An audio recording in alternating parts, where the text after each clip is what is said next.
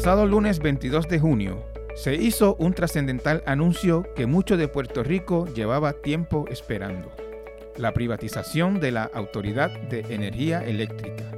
No obstante, el anuncio se hizo de manera tan sorpresiva y la negociación se condujo de forma tan secreta que llueven dudas sobre la naturaleza del negocio con el consorcio estadounidense-canadiense Luma escogido para hacerse cargo de la transmisión de energía eléctrica en Puerto Rico y lo que esto significa para la relación complicada que por años hemos tenido los puertorriqueños con la AEE. E.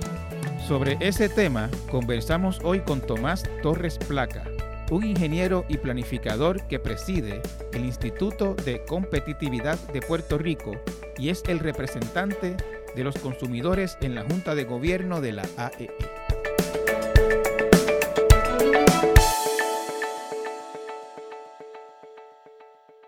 Saludos a audiencia, nos acompaña eh, hoy el ingeniero Tomás Torres Placa, quien es el eh, representante del consumidor en la Junta de Gobierno de la Autoridad de Energía Eléctrica. Saludos ingeniero y bienvenido a mi podcast.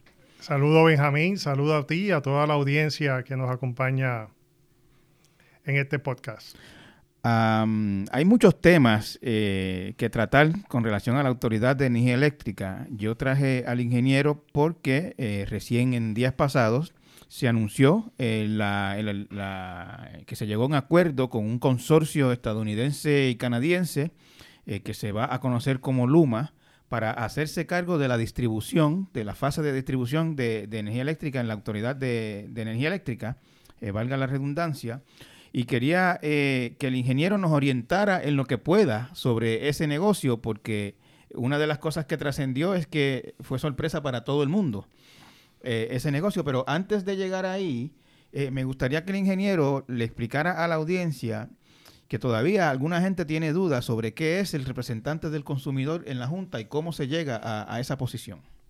Pues gracias, gracias Benjamín. pues mira, el representante del consumidor es una figura que está en la ley orgánica de la Autoridad de Energía Eléctrica, donde es un miembro que, eh, eh, de la Junta de la Autoridad de Energía Eléctrica, y explico qué es una Junta. Una Junta de Gobierno es básicamente el, aparato, ¿no? el ente que da dirección, eh, en algunos casos recluta, y también pudiera eh, eh, corregir y en algunas ocasiones hasta despedir el, ejecutivo de una empresa. Eh, en este caso, pues la Junta de Gobierno de la Autoridad de Energía Eléctrica la componen ocho personas, tres miembros independientes que son, vienen de, en este caso vienen del mainland de Estados Unidos, es un miembro independiente de Puerto Rico, este servidor, Ok, eh, perdóneme, e, eso de miembros de, Estados Unidos, del mainland, como usted dice, Correcto. Es, eh, es una, eh, una obligación que tiene que ser alguien de Estados Unidos, no, de Puerto Rico. ¿Cómo te explico? Y muy buena la, la, pregunta. Lo que pasa es lo siguiente.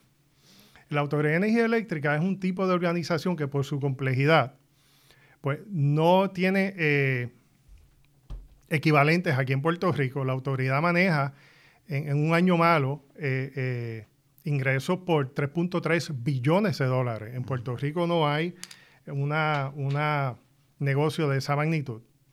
Y por eso eh, se legisló en, básicamente en el 2014, 2013, para tener la figura que se llama miembros independientes.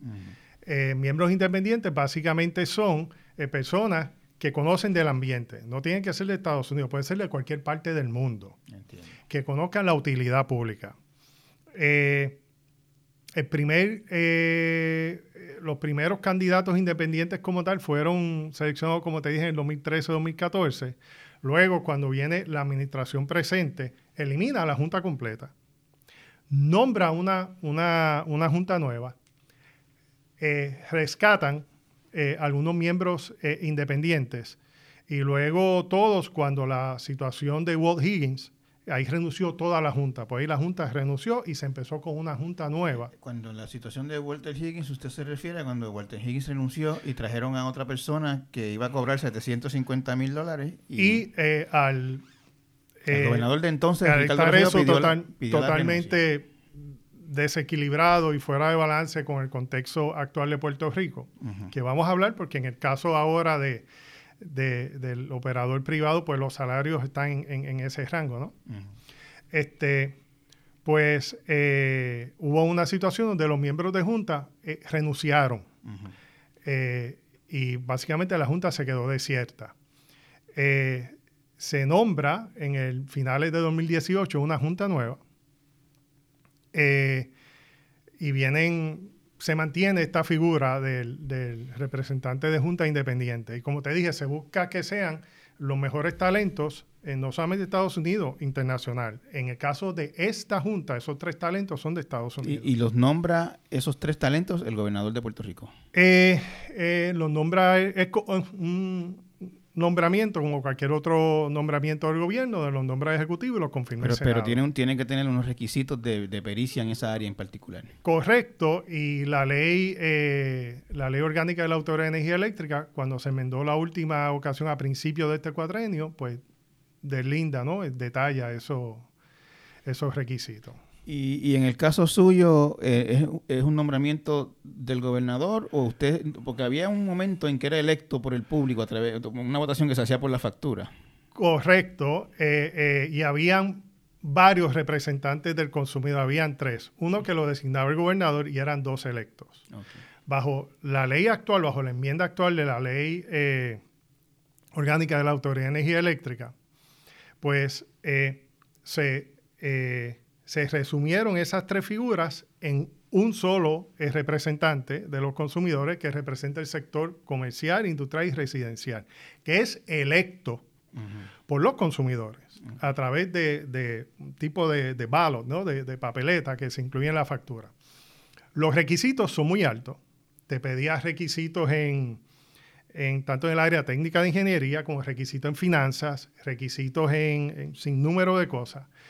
Eh, al yo tener tanto experiencia en ingeniería como en el área de planificación, que incluye planificación en, en una concentración muy diversa, que incluye economía, que incluye finanzas, que incluye el estudio del comportamiento de las personas en el aspecto social, o sea, es una disciplina muy amplia, pues nosotros cumplimos con todos esos requisitos, fuimos el único candidato que cumplió con todo eh, lo que se solicitaba en ley, Eh, no hubo ni- nadie que nos retara, el único que nos retó a que no sabe quién fue Benjamín No recuerdo. el gobierno de Puerto Rico. Hicieron todo lo posible para que no llegáramos a esa posición.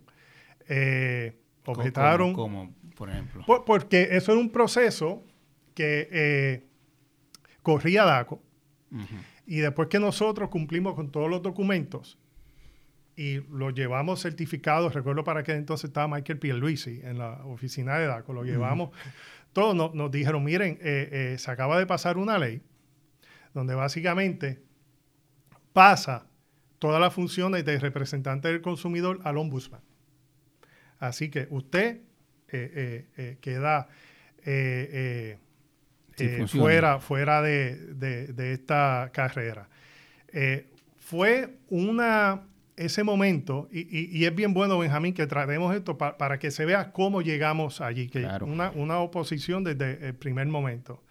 Eh, se pasa, hasta, había hasta una ley ¿no? que se utilizó para que no llegáramos a nuestra posición. Luego, recuerdo que el senador Larry Senhammer, junto con el senador Eduardo Batia, eh, proponen una enmienda a la ley existente para que diga, ok, esta nueva, todas esas enmiendas que se quieren, que sean prospectivas, pero que el proceso eh, siga como estaba cuando el, el ingeniero Torres, o sea, este servidor, sometió todos sus documentos. Así que eh, se estableció una ley y esa ley se pasó eh, al final del 2019, en diciembre eh, 19 de 2019 se pasa esta ley que enmienda... Pero, pero usted está ejerciendo desde antes del los diciembre del requisitos. 19. Yo lo Nosotros entramos en marzo, eh, perdóname, la ley entra en diciembre del 18 y nosotros entramos en marzo del 19. Ok. En marzo del 18 es que entra la ley. Y gracias, gracias por la corrección. Y se enmienda eso- esos requisitos para que fueran prospectivos. Y básicamente el próximo representante de los consumidores va a ser una figura que se reporta al ombudsman bajo todo ese requisito y el ombudsman es lo que eh, eh, el proceso que corría el DACO, pues lo corre el ombudsman. Esta ley que se, esta enmienda que se hizo a la, ley, pues básicamente eh, lo que permitió fue que el DACO permite, culminara el proceso que estaba ya corriendo cuando nosotros sometimos todos ¿Y, los hasta, ¿Y hasta cuándo es su término? Cinco años. Cinco, años, a partir de marzo del 2019. O sea que podemos esperar que usted, si no ninguna fuerza sobrenatural lo impide y, el Señor lo proteja, va a estar ahí hasta el marzo del 24. 24, correcto. Ok. Eh, en la Junta de Gobierno de la Autoridad de Energía Eléctrica, eh, de la que usted es miembro y me imagino que participará en reuniones una vez a la semana, una vez al mes, algo así por el estilo. Eh, se sabía de Luma antes del anuncio que se hizo hace aproximadamente una semana en el momento en que tenemos esta conversación. Esa, la respuesta que te voy a dar demuestra lo intransparente eh, eh, o lo no transparente. usted, usted, este empezó, esta conversación diciéndome que la Junta era el organismo de gobierno de la autoridad y que despedía y reclutaba directores y, fijaba planes y otro tipo de cosas. ¿Y ustedes pues, sabían de esta negociación? mira lo que sucede, Benjamín. Lo que empieza mal, termina mal. Eh, la privatización de energía eléctrica se rige, la privatización de la Autoridad de Energía Eléctrica, es la forma correcta de decirlo se rige por eh, la Ley 120 de 2018. La Ley 120 de 2018, aprobada en junio 21 de ese año, básicamente lo que establece es que todo este proceso de privatización no lo lleva a cabo la Autoridad de Energía Eléctrica, lo lleva la Autoridad para las Alianzas Público-Privadas de Puerto Rico. Eh, algo bien curioso, cuando surgió eso, nosotros empezamos a estudiar todo eh, la ley 120, la ley orgánica de público-privado, a ver, porque eso había así y eso era de esa manera. Y descubrimos algo bien particular, Benjamín. Eh, eh, en Puerto Rico hay una ley que se llama la Ley de Procedimiento Administrativo Uniforme, que ahora mismo la Ley 38, se enmendó creo que fue en el 2017. Esa ley provee los derechos al ciudadano, los derechos a las personas y establece una forma en que los ciudadanos pueden participar, en que los ciudadanos pueden... Eh, buscar información o inclusive ser interventores de procesos administrativos del gobierno.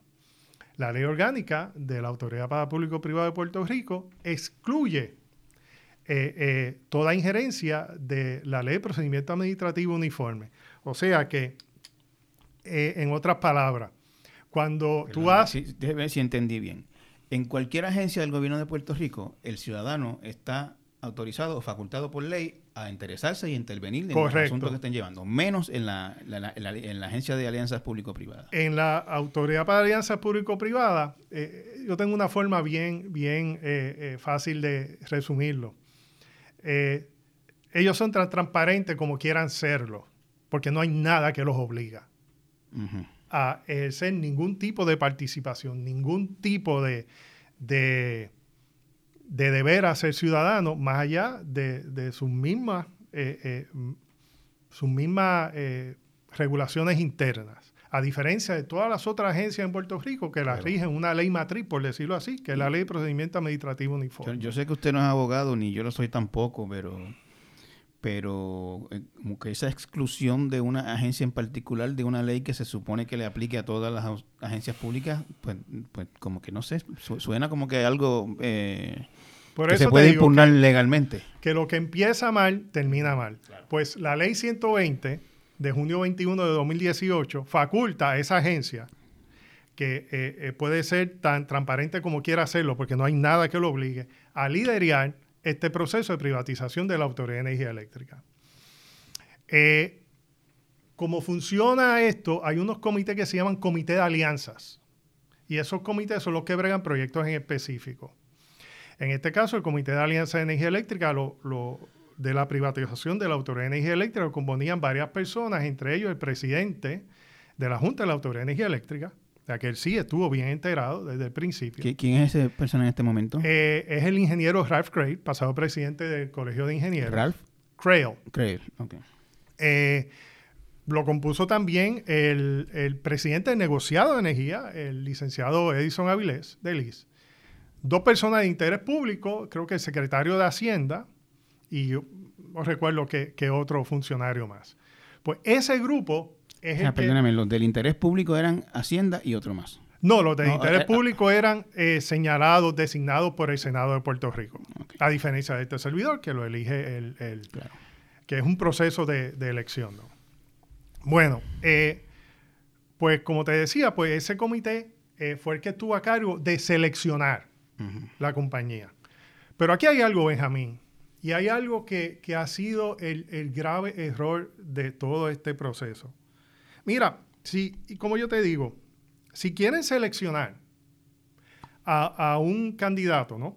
A un proponente, que es la palabra adecuada, de una transacción eh, eh, para manejar un presupuesto de 3.4, 3.5 billones de dólares, pues se pudiera hasta entender cierto grado de confidencialidad, eso se puede entender, se pudiera entender que en el proceso de selección hay, hay ese grado de confidencialidad ahora.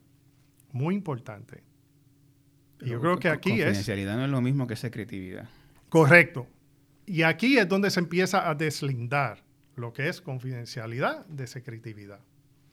Cuando esa compañía se eh, eh, selecciona, en todas las partes donde hay una, eh, ¿cómo te digo? Donde hay una regulador, donde hay un ente regulador, eh, que eso es en todos los países desarrollados. Hay un ente que vela por el interés de los consumidores, por el interés público, en, la inversión eh, privada de personas o hasta la, gestión del gobierno en desarrollar este tipo de infraestructura. Hay entes reguladores. Ese ente regulador se llaman en muchos sitios eh, comisiones de energía. En Estados Unidos se le conoce tradicionalmente como Public Utility Service Commission, Public Utility Service Commission. Los, 50 estados tienen, tienen, estos organismos. Tienen esos organismos. Y es cosa rara porque en Puerto Rico eso no lo había hasta hace muy poco tiempo. No lo había hasta... Hay, hay estados eh, eh, que, que, han tenido esos tipos de organismos por más de 100 años. Porque eh, se usa para regular los trenes, se usa para regular las diferentes utilidades, para velar por el interés público. ¿Y qué sucede aquí? Que cuando se designa, ¿no? este eh, operador o este eh, operador de una utilidad pública, como es la transmisión, los cables de transmisión y distribución de energía eléctrica, pues hay un proceso en el regulador donde básicamente se eh, trae eso a la luz pública. Y esos procesos pueden durar entre tres a seis meses. Y cuando son unos procesos de amplia participación, puede durar hasta cerca de más más años, porque para eso es el regulador. El regulador aquí en Puerto Rico ha trabajado dos procesos de planificación de la Autoridad de Energía Eléctrica, uno en el 2015 y otro en el 2009. El del 2015 tardó cerca de un año, porque son procesos complejos donde tú dejas a la gente participar, llevar sus peritos. Es más que una ponencia, como un proceso participativo legislativo, es mucho más.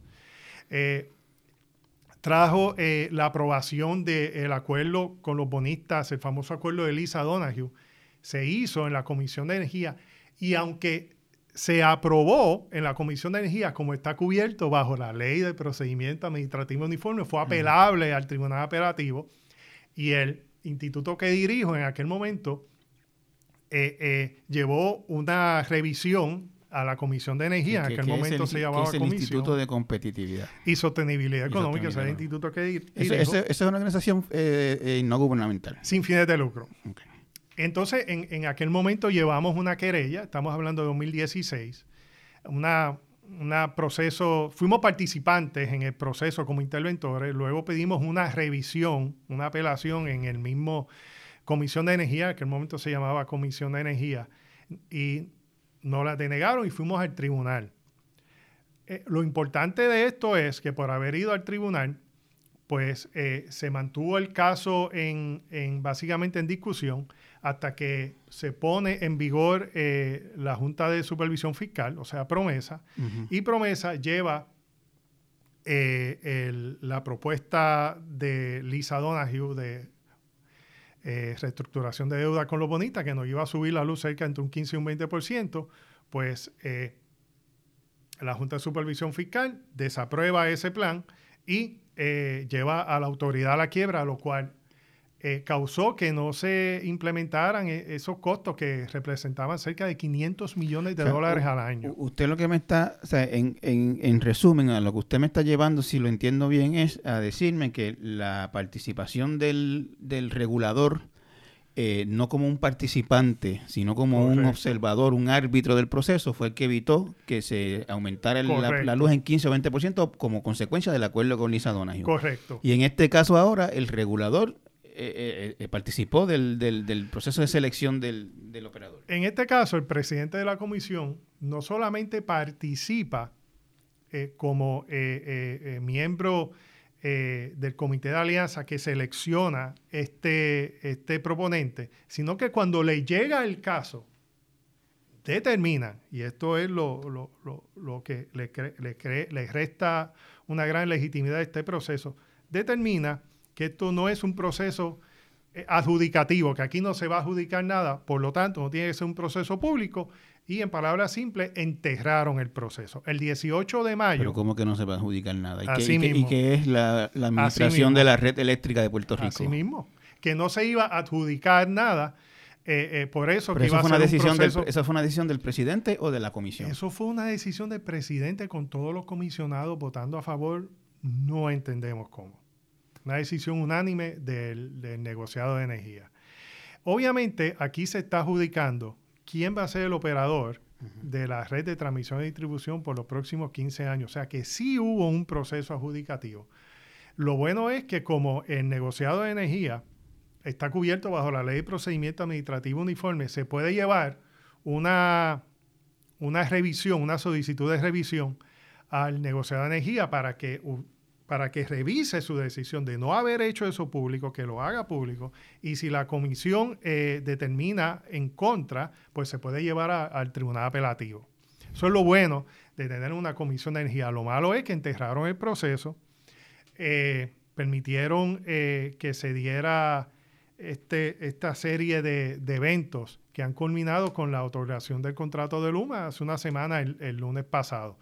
Y te indico algo muy, muy importante, Benjamín me, preguntaste que si la Junta de, Prepa había visto, eh, visto algo. Pues mira, aparte del presidente eh, de la Junta de la Autoridad de Energía Eléctrica y eh, algunos miembros del Comité Ejecutivo, el resto de la Junta, no solamente no había discutido este caso de este proponente, sino que tampoco había tenido ningún tipo de interacción hasta el viernes antes de llevarse la votación nos citan una reunión el, el, viernes antes de llevarse la votación a favor de Luma. A favor de Luma, el viernes antes. O sea, la, la, la, la, transacción se anunció a Puerto Rico. El lunes. El lunes, el lunes no recuerdo la fecha ahora. Pero vamos a decir lo que. Eh, el viernes anterior a ese lunes fue que se votó en la Junta. Correcto. Eh, el lunes 22. El lunes 22 de junio se anunció en una actividad en el centro de convenciones que se había, y se había filtrado por la mañana en el Nuevo Día y en el Wall Street Journal eh, se había filtrado que se alcanzó el acuerdo. El lunes en la tarde se hizo una actividad en el centro de convención y se anunció a Puerto Rico pues, el, viernes, antes. Viene 19 a las 10 de la mañana, una reunión de hora y media en, la Autoridad para la Alianza Pública. Ese día, fue ese día fue que usted se enteró de que se había alcanzado ese acuerdo. Claro, cuando nos llaman a invitarnos, pues más o menos no, nos dicen de qué se trataba. O sea, yo, yo me entero básicamente el miércoles por la noche cuando me llaman a invitarme a la reunión del, viernes. Pero no me se habló en términos generales, los detalles en realidad los conocimos el, viernes. O sea, no, no se le entregó el contrato, el acuerdo. El viernes, lo tuvimos, yo lo tuve desde el viernes. Usted lo tuvo el viernes. Sí, pero imagínate, un contrato de, de, cerca de 300 páginas, lo pudimos leer en el fin de semana y estudiar el fin de semana. O sea, que ese fin de semana de padre, literalmente la pasamos estudiando ese contrato. Claro, pero eh, eh, eso fue después de votar en la Junta. No, la reunión la tuvimos el viernes. Ok. Eh, que fue que se nos presentó y se nos dio la información. Tuvimos el fin de semana del Día de los Padres para evaluar eh, ese, ese contrato. Y, 300 páginas que tratándose de una, transacción de esta naturaleza. Pero lo, lo, pudimos hacer, hubo que sacrificar algún tiempo, eh, obviamente, en, ese fin de semana, pero lo pudimos hacer y eso nos dio pie para para ir en levantar una voz de alerta y no poder apoyar esa, esa transacción. en la Junta se votó sobre esto? Eh, la votación fue conjunta ese mismo lunes, junto con la Asociación Público-Privada. O sea, el lunes en el centro de convenciones hubo por la mañana una votación conjunta de la Junta, de la Autoridad para Alianza Público-Privada y la Junta de Prepa. Y, a, las 11 de la mañana el lunes. Y a usted, como representante autorizado de, los usuarios de luz en Puerto Rico ante la Junta de la Autoridad de Energía Eléctrica, ese acuerdo con Luma no, no, le parece bien. Pues fíjate, hay, hay tres cosas que son las que hemos levantado eh, desde el principio, Benjamín, que entendemos que son las primordiales.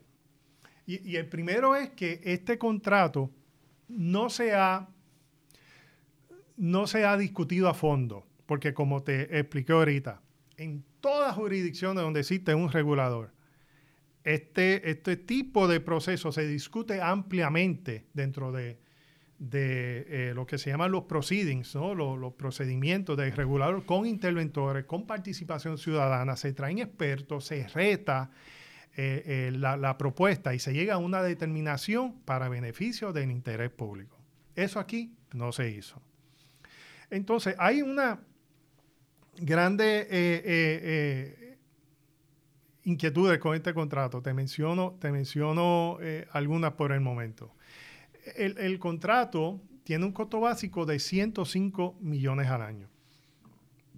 Tiene unos incentivos de 20 millones al año. Usted sabe que yo, yo, yo, quiero aclarar eso, porque yo lo encontré como que por administrar la red eléctrica, 105 millones al año. Más 20 en bonificaciones. Más 20 en bonificaciones corregido por la inflación anualmente. O sea, que tú le subas 1 o 2% compuesto, por decirlo así, porque si le subiste 1,5 o 2% el primer año, el segundo año le subes ese 1,5% eh, sobre Eso es, el, ese es vamos a decir, el fee que va a cobrar Luma por correr la autoridad. Correcto. ¿No le parece poco? O, al contrario, es muy exagerado. Lo que pasa es que sobre eso tú tienes todos los gastos existentes de la autoridad que son un pass-through completo. O sea, tú tienes todos los gastos de la autoridad ahora. Eso es aparte de lo que cueste el empleado, el, equipo, el empleado, asesores, equipo, contrato, abogado, contable, o sea, y, hay alguna disposición y hay alguna disposición para que todo ese costo que lo tiene la autoridad hoy no es que se lo va a ahorrar, porque lo sigue teniendo. Lo tiene hoy y lo va a seguir teniendo. Y lo va a seguir teniendo. ¿Hay alguna disposición para que se baje el costo de eso, se ahorre en eso o algo así? ¿Alguna obligación o, disposición o cláusula de contractual que diga tienes que bajar aquí o bajar allá? Pues mira, hay un anejo que es el anejo 11 que se llama TD Pass-Through Expenditures, que básicamente establece que todos estos gastos que tiene la autoridad y ahí que va a tener este operador nuevo, que lo desglosamos ahorita, empleados, consultores, gastos legales, materiales y esto, es un, eh, eh, no sé cómo pass-through, eh, es un pase directo al, consumidor, ¿no? Es un pase directo a los costos. A eso tú le sumas lo siento. pase directo en Arroyo Bichuela, cada vez, cuando cada, costo de. como pasa ahora. Lo, lo, lo, pagamos nosotros en la factura. Correcto. Y eso sigue así. Lo único que va a hacer Luma es proveer una plantilla ejecutiva para administrar la, Autoridad de Energía Eléctrica. Y esa plantilla, eh, según el anejo 5, eh, y, esto es verdaderamente preocupante, según el anejo 5, se llama Front End Transaction de las tarifas por hora, establece que ocho, o sea, las primeras ocho tarifas son sobre 400 mil dólares anuales. Eh, los primeros ocho Las primeras ocho, los primeros ocho ejecutivos, seguro, los ocho más caros, ¿no?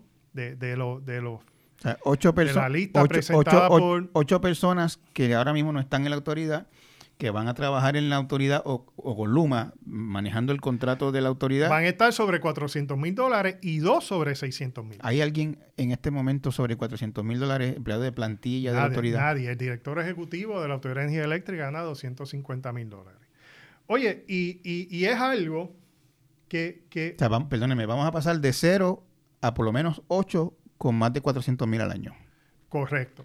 O sea, es, y esas son cosas, mira, que, que, que se pueden retar dentro de este proceso regulatorio, porque en el extremo de que esta persona diga, no, nosotros tenemos un conocimiento y en utilidades de energía eléctrica en Estados Unidos, eh, y en, internacionalmente, salarios de más de 200 mil dólares es común. Ahora, que tengamos 8 sobre 400 y la ventaja que van a dar sobre la red eléctrica para convertirla en una competitiva y para que podamos tener menores costos de lo que tenemos ahora, eso es lo que se reta en estos procesos. Por eso era tan importante, Benjamín, haber tenido un proceso de evaluación de este contrato. Ahora, eh, otra, otra, otro, algo verdaderamente importante es que eh, todo el que ha defendido este contrato, y esto es algo verdaderamente preocupante, ha dicho que el contrato eh, no incluye un aumento en tarifas. Ay, bendito. Y esto es verdaderamente lamentable. En la página 6 y 7 del contrato, donde se establecen las limitaciones al marco legal existente, se establece claramente en la página 7, en el inciso 4 eh, romano, 4 romano, que no puede haber ninguna provisión que limite que el operador lleve un caso de petición de revisión tarifaria ante el regulador. O sea, que nadie le puede impedir y que, y que bueno, que no se le impida porque esa flexibilidad hace falta. Pero el decir, el decir que esa cláusula no existe es una falsedad. Pero al final del día, al, final del día la decisión no sería del, negociado. Seguro. Pero más aún, en, la, en, el anejo eh, en el anejo 12, eh, se establece que, no, no es el anejo 12, perdóname, en, se me pierde específicamente el número de anejos, pero en, en uno de los anejos se establece que en 186 días, a partir de la aprobación del contrato, que eso fue la semana pasada, se va a llevar un caso al eh, negociado de energía para que el negociado de energía apruebe una revisión tarifaria. Entonces, a mí me sorprendería demasiado que en 186 eh, días se apruebe una revisión tarifaria para rebajar las tarifas o cuando vamos a tener más costos. O sea, que ya vemos cómo se está preparando el andaviaje para pedir una revisión tarifaria eh, que es altamente cuestionable de que pueda incurrir un, aumento en la tarifa. Quería volver un momentito a esto de, de usted me habló de ocho funcionarios a más de 400 mil, incluyendo dos de 600 mil. Correcto. Eh, esos serían los más altos pagos en Luma. Correcto. Eh, supongo que los dos de 600 mil serían el, no sé cómo ellos le van a llamar, si el director o presidente y vicepresidente o, o algo por el estilo. Este, y esos son funcionarios que Luma va a escoger ellos, sin intervención pública alguna. Correcto, son, son empleados ejecutivos de Luma. Mira, y el anejo eh, que se me pasó ahorita es el, el, anejo 2, que se llama Front End Transition Plan, que comienza en la página número 2, Romano 23, y en el Front End Transition Plan se establece claramente que hay un, hasta un checklist donde se establece que una de las cosas más importantes eh, para comenzar esta transición es llevar un caso de revisión tarifaria ante el regulador. Eh, en cuanto a otro tipo de ejecutivos, eh, después de esos ocho de más de 400 mil, ¿hay alguna disposición relacionada a cuántos empleados va a tener Luma tarifas o algo por el estilo, de, de, de, salarios, etcétera? Pues mira, eh, eh, como, te como te indiqué, en, se establece que básicamente toda la operación va a ser un pass-through, que va a haber este, este costo de 105 eh, millones fijos y 20 millones en, en, incentivos para básicamente... Perdóname, repito, yo quiero que la gente esté clara que cuando hablamos de 105 millones al año, eso es que Luma va a recibir un pago por eso, eh, independientemente de su desempeño o de lo que sea. 105, eso es básico, independientemente del desempeño, eso es correcto. Entonces, ahí entonces después vienen 20 eh, millones de dólares más para cumplir unas métricas de desempeño, que eso lo aprueba el... el yo, quiero que después entremos un poquito al, tema de, de, las métricas y, y, qué es lo que se espera de esta compañía. Este, querían tener, una, tener una idea, pues hay, ellos han dicho públicamente, yo, yo vi la conferencia de prensa y fueron muy evasivos en el tema de la empleomanía de la autoridad, en el tema de las relaciones con el sindicato, etcétera. y la pregunta que yo le hago es si en el contrato o de lo que usted sabe hasta ahora, eh, ¿hay alguna señal de si van a necesitar la, misma cantidad de empleados que hay ahora, menos o más?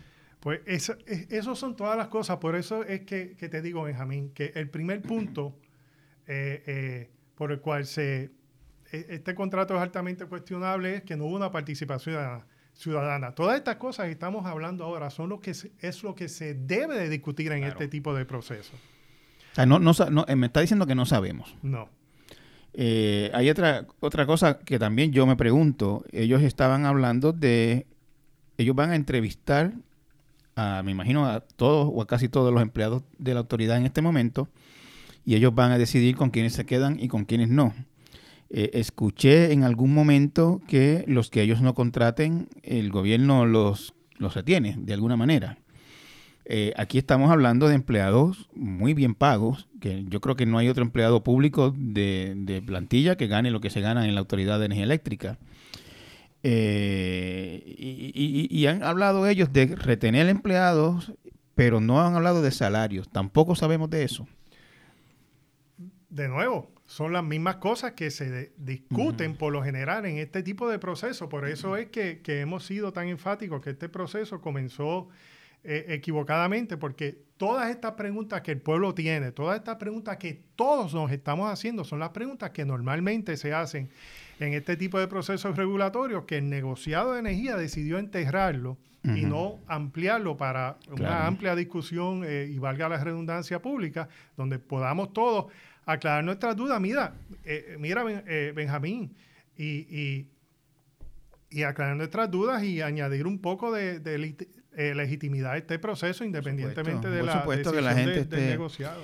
Eh, le pregunto, ingeniero, si, si el contrato tiene eh, disposiciones que le obliguen, o sea, ¿cómo se va? E, ellos, o sea, yo escuché hablar de mejorar la eficiencia, productividad, confiabilidad del sistema, resiliencia del sistema, todas esas cosas que, que, que tanto necesitamos.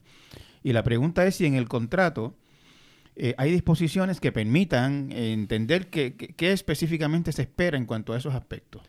Sí, mira, las hay y hay unas métricas que eh, se establecen en el contrato. Eh, algunas de estas métricas son métricas de la operación estándar de utilidades, por ejemplo, en cuestión de servicio al cliente. ¿Cuántos casos tienes resueltos? ¿Con qué rapidez resuelves tus casos? ¿Cuánto es el tiempo que te mantiene en espera cuando llamas? Eh, eh, eh, en cuestión de la de la, el comportamiento y la confiabilidad del sistema, ¿cuántas interrupciones tienes al año? ¿Cuántos minutos? en, este momento yo siempre he tenido una curiosidad sobre eso y en algunos momentos he tratado de que en cuando tenía reporteros a mi cargo acá en el periódico, de, de tratar de obtener o averiguar informes. La autoridad es muy poco transparente con eso. Eh, ¿Cómo se mide? O sea, a, todos, todos nosotros sabemos que llegamos a nuestras casas por la tarde, cuando estábamos fuera de las casas, ahora estamos, lo, vivimos en vivo, y siempre encontrábamos los relojes parpadeando, porque sabíamos que la luz había ido en algún momento.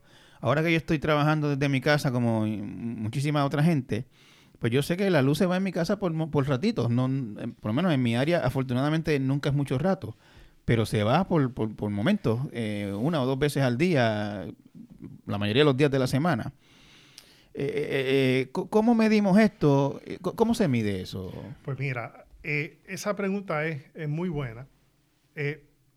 hay unas métricas ya universales que trabajan con esto. Por ejemplo, la métrica de interrupción en el servicio. la métrica de interrupción en el servicio en Puerto Rico es 12 al año. ¿Qué significa eso? Que tenemos una interrupción por mes. En, por lo general, en jurisdicción de Estados Unidos es uno o dos. O sea que hay uno o dos interrupciones al año. Aquí tenemos 12. Eh, eh, yo, creo que si lo miden bien tenemos 52 fácilmente, una, por semana. Eh, seguro, al, menos una, ¿no? Al menos tienes una. bueno, lo, lo, que sucede es, con esta métrica es, un de eso es 12, como un promedio, un promedio de un al mes. no, lo que significa esto es, es aún más preocupante que todos los clientes Tienen una interrupción, todos, Benjamín, todos. Y eso es verdaderamente preocupante. Sí, Al menos una vez al mes. eso Todos. es- eso es alarmante. Todos. No algunos, todos. Incluyendo industriales, comerciales. todo el mundo. A todo el mundo le palpadea, eh, eh, por- tiene que ser por más de un minuto. O sea, una interrupción por más de un minuto. Eso todo el mundo tiene es una, un, un- un corte en, en- en el servicio, eh, por lo menos una vez eh, eh, al mes. Estaba hace poco en un negocio, ingeniero, negocio de pequeño de, de comida en el área de los Sí. paseos. Y estoy allí pidiendo un, un sándwich o algo así, esperando, y se va la luz. Y los muchachos que están en el negocio siguen trabajando como si nada. Entonces yo le digo, ¿qué, o sea, ¿qué pasó? Se fue así, se va todos los días a esta hora. ¿Qué hora es? Miraron el reloj y más o menos a esta hora se va todos los días. Ya mismo vuelve. Y Increíble. 15 o 20 minutos después volvió. Este, eh, ¿Tiene Luma un requisito de bajar eso? Eso, Pues sí. de, eso de 12 al... al- Pues sí, 12 tiene un requisito de bajarlo, creo que es 1.89. Y, y 12 ha sido el peor momento en- de la en- ¿En autoridad. cuánto tiempo? Eh, pues fíjate, el, el- quiero aclararte algo primero. 12 ha sido uno de los peores momentos de la autoridad. Ahora creo que está como en 4 o 5, que sigue siendo eh, extremadamente alto. Eh, eh, este contrato provee para un año de transición. Luego de ese año de transición que, que comenzó la semana pasada, eh, eh, tienes 18 meses para si No, la perdón, Autoridad este de contrato, Energía toda- Eléctrica este de contrato todavía quiebra. tiene que aprobarlo la jueza Swain, ¿no? Sí, pero ya tengo entendido que ya el, el- el tiempo de transición o, o empezó a transcurrir o está pronto a comenzar a transcurrir. Porque si la jueza, en el caso extremo, que diga que no, pues se va a Luma para donde mismo vino. Eso es una posibilidad. Ok, pero digamos que la jueza lo va a Dado que la autoridad está bajo el proceso de, de quiebra, bajo promesa. Claro. Bueno, pues como te digo, tienes el año de transición, después tienes un periodo de cerca de 18 meses eh, para que la autoridad salga del proceso de quiebra. Que eso es un punto extremadamente eh, importante que queremos discutir contigo a través de este podcast. Es la posibilidad de la presión que pone esos 18 meses, más el año inicial de transición, para que lleguemos a cualquier acuerdo. Con lo devastador que es el acuerdo presentado hasta el momento, que presenta junto con otras medidas en el plan fiscal de la Autoridad de Energía Eléctrica un aumento de un 45% de nuestra factura. Se- según según este un informe del economista Ramón Cao que usted pagó. Exactamente. Sí. Y Y que, y que no ha sido de- refutado por nadie. que yo- Correcto, que yo porque conozco, sí. básicamente eh, el, el doctor Cao lo que hizo fue ir al plan fiscal, eh, eh, estudiarlo bien y ver todos los aumentos que conllevaban, tanto el aumento con los bonistas, el, el pago por las pensiones, que eso es un pago adicional que hay que hacer porque deuda de pensión se deben cerca de 5 billones de dólares, más eh, cargos adicionales en, en el, en el plan fiscal sumaban cerca de 30 centavos, que es cerca de un 45% de aumento. Y- Pues y si no según- se y llega- según el ingeniero, según el, perdón, Sí, el economista Cao, eh, eso habría causado quiebras masivas de negocios en Puerto Rico. Pérdida de 170 mil empleos. Triplicar la inflación. Y, y básicamente en algunos renglones de la economía eh, subes el costo de hacer negocio equivalente al margen de ganancia. En, en- este estudio fue bien revelador porque denotó que en, en ciertos tipos de negocio, como ejemplo ventas al por mayor y al, al de tal, donde la ganancia es mínima entre cerca de un 2 o un 3%, es- esta subida en los costos de electricidad se comía esa, ese, ese, ese margen de ganancia, por lo cual básicamente el que podía subir los precios los podía subir, el que no pues tenía, se veía forzado a cerrar, por eso el estudio concluye, de- por otras ecuaciones econométricas que se hicieron, etcétera, una pérdida de cerca de 170 mil empleos solamente en cinco años. E- ese, ese, ese, esa es una propuesta que no ha sido aprobada por la Corte. No- está ahora mismo en corte. Y la situación es lo siguiente, han habido declaraciones del gobierno de Puerto Rico y de otros funcionarios que ese plan es malo y que no debe ser, pero nadie lo retira. Está allí todavía frente a la juez. ¿Lo presentó quién? Eso lo presenta junto a Supervisión Fiscal, junto con AFAF y la Autoridad de Energía Eléctrica, lo que se conoce en corte como los government parties, las partes de gobierno. Y el, punto con esto, eh, Benjamín, es que tienes el año de transición, más tienes estos 18 meses. Llevan, llevan dos años y medio ahí. Dos años de los 15 años de Luma. Correcto. Si no logras un acuerdo en ese término, Luma se puede ir del contrato. O sea que la presión que va a haber para que se llegue a algún tipo de acuerdo, bien sea el actual o cualquier otro facsímil razonable, con aumentos eh, eh, millonarios para el pueblo de Puerto Rico, eso nada más. E, esa presión demuestra que ese acuerdo está fuera de tiempo y que eh, se no debió, no debió de haberse hecho en este momento. unos días antes de, de, que se supiera esto de Luma, eh, eh, yo creo que fue el mismo doctor Ramón Cao, que publicó un análisis que decía que, la autoridad no había cómo salvarla, ni privatizándola, ni pues como está ahora mismo. Qué bueno que trae ese punto, porque luego de terminar el primer informe, yo comisioné un segundo estudio al doctor Cao. De hecho, que está en, la página mía de internet, Tomás Torres, junta AEE. E. Lo pones así mismo en Google y te sale el primer documento que vas a ver de la página de internet. Y ese documento es un documento muy particular porque desnuda, por decirlo así, la realidad de la Autoridad de Energía Eléctrica.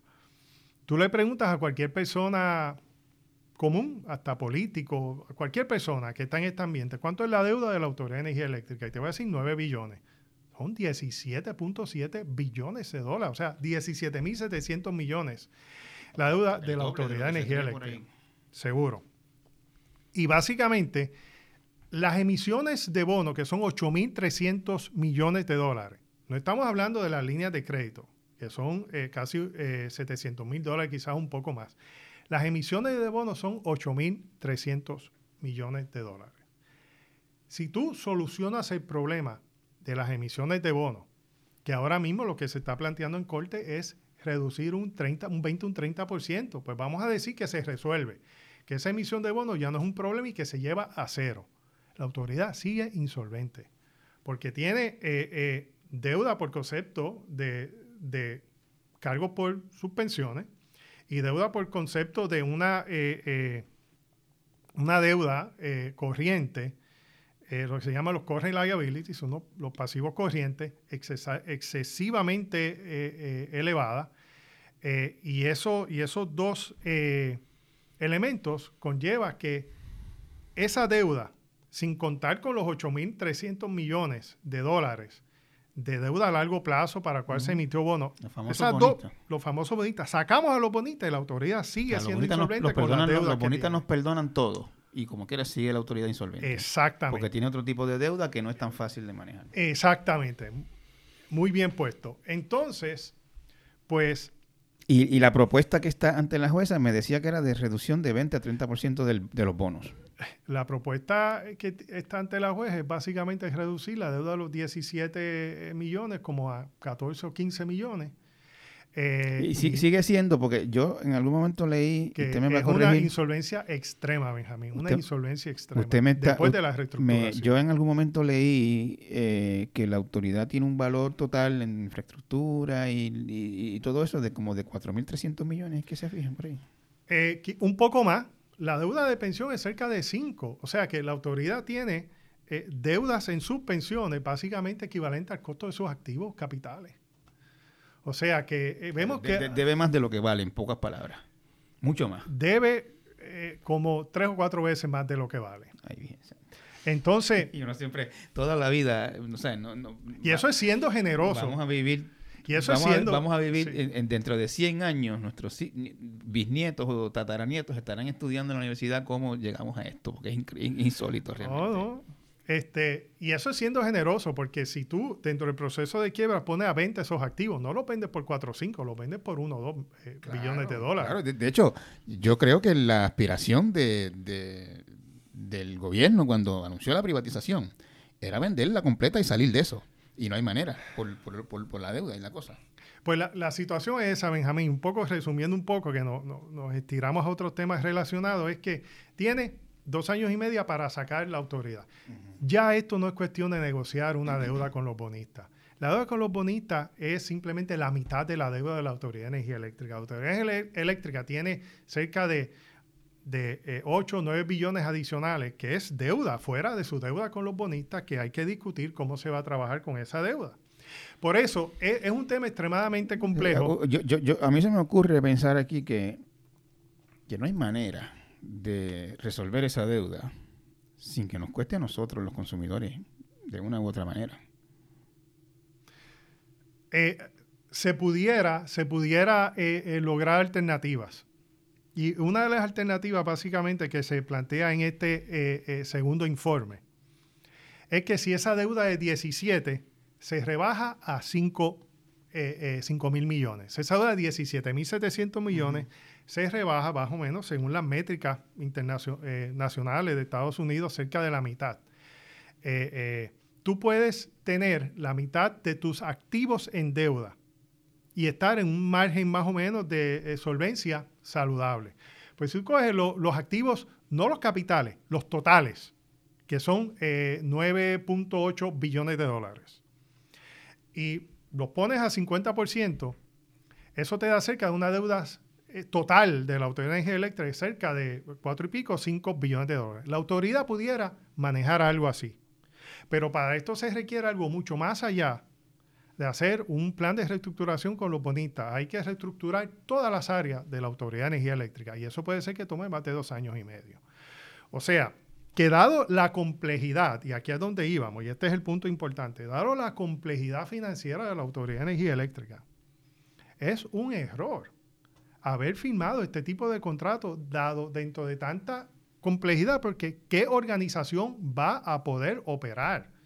No vas a poder comprar ni un papel de clips, o sea, ni, una cajita de paper clips vas a poder comprar. Con, o sea, la autoridad se está cerrando este año con cerca de 500 millones de dólares en déficit solamente este año.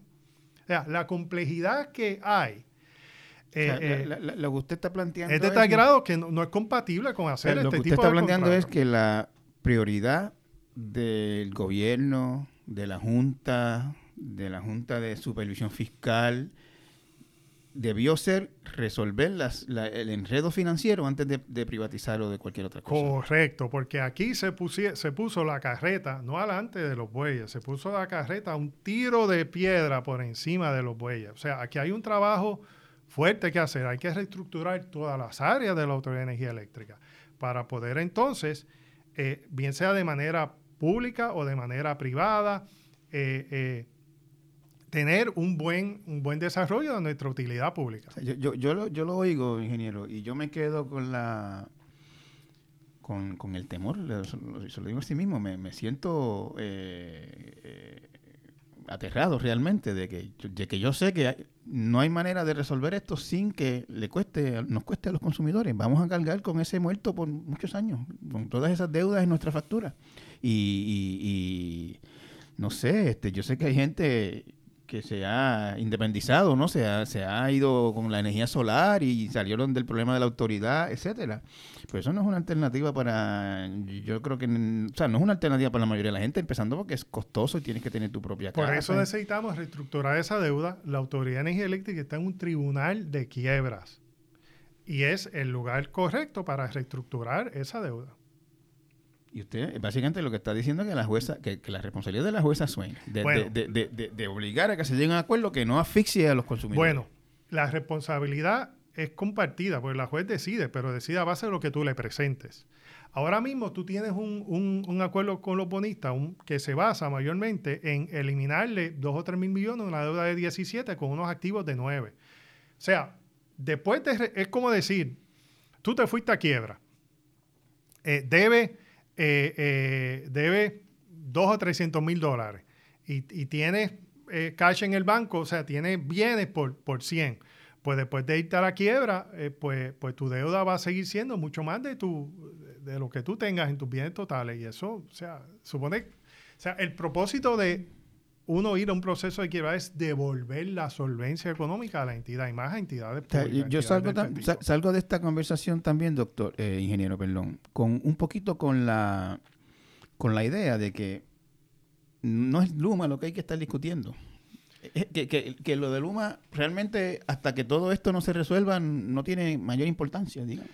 Ese es el punto, ese es el punto. O sea, y, y o sea, tiene básicamente el primer punto. El primer punto que habló fue la falta de transparencia, que esto se llevó de una manera totalmente equivocada. Se todas las preguntas que discutimos hoy no se tiene la respuesta, se debió haber discutido en un proceso de participación pública por negociación de energía. Segundo, estamos eh, eh, eh, teniendo una quiebra de nuestra utilidad pública. Yo te diría que es una de las quiebras más, más grandes en términos de, proporción de déficit. algo que no te mencioné es que si la autoridad tiene activos totales inflados, vamos a decirlo así, de 9 billones y debe 17, su diferencia entre activos y pasivos son cerca de 8 mil millones.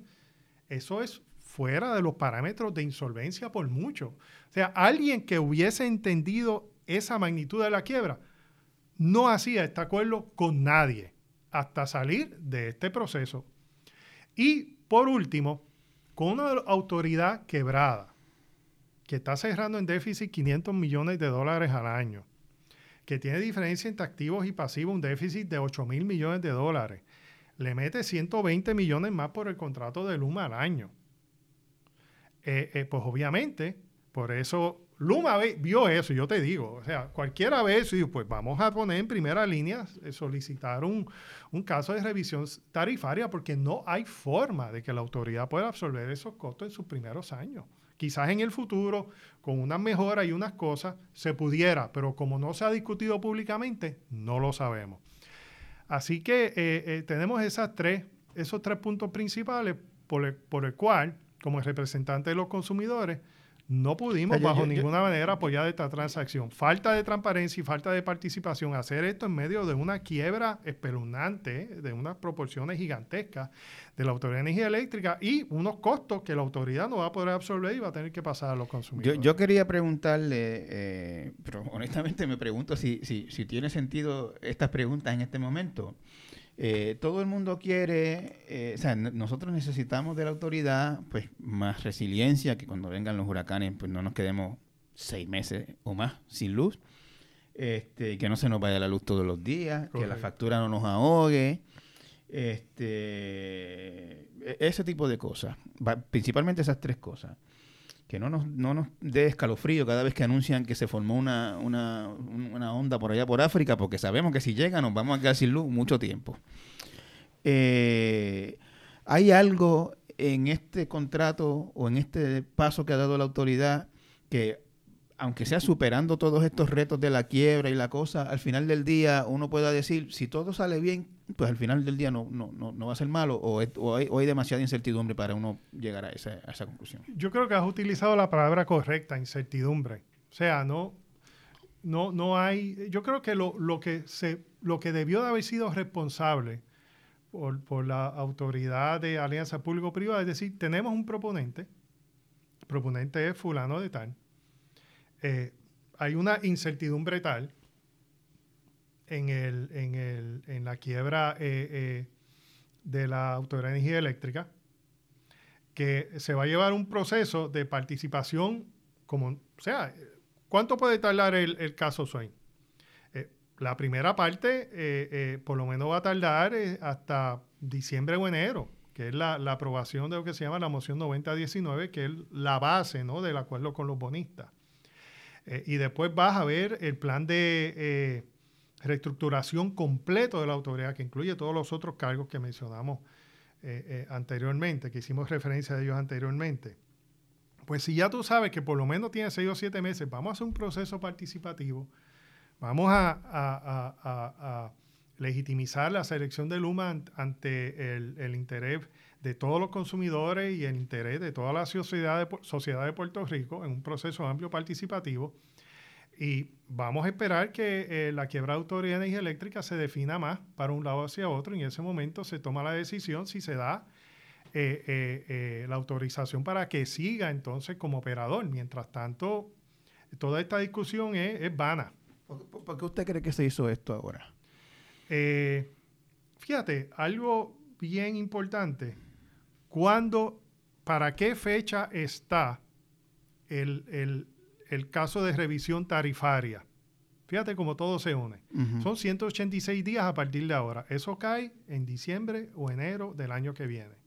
Después de las elecciones. Después de las elecciones, de un año electoral. Y, y, y, y, a mí se me ocurre un poco especular, ¿no? Que, que privatización de la Autoridad de Energía Eléctrica eh, es una medida simpática para la gente. Sí, sí. Porque llevamos, honestamente, la gente está alta de la autoridad con todos los problemas que le ha causado por tantos años, por lo cara y por lo mala, etcétera.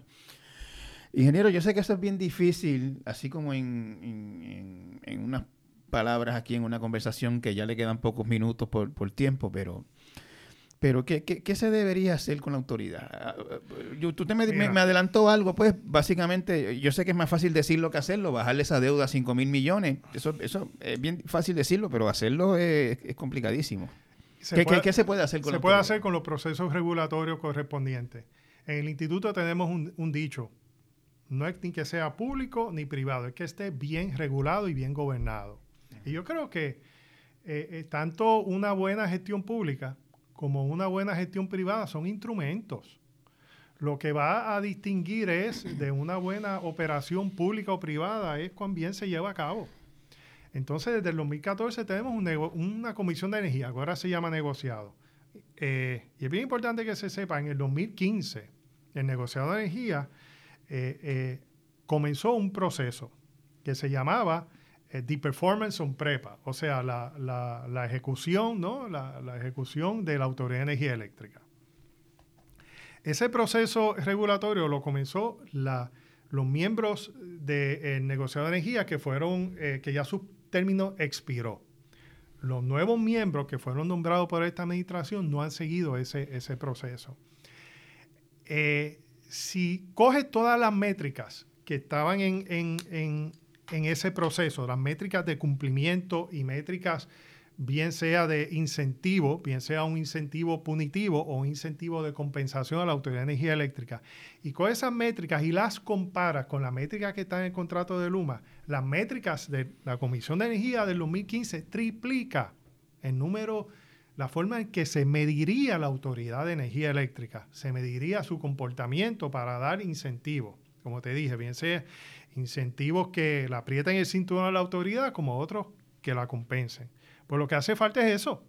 Lo que hace falta es establecer unas métricas claras para la Autoridad de Energía Eléctrica y quien la corra, un ente privado, un ente público, esté bien, bien eh, eh, eh, supervisado y, Porque, como te digo, si ahora tenemos una, un negociado de energía que su primer gran logro con esta, eh, eh, eh, con esta organización, con este operador, fue seleccionarlo. Seleccionarlo dentro de un comité de alianza y después de haberlo seleccionado por su presidente, entre varias otras personas, pero el presidente del negociado estuvo allí.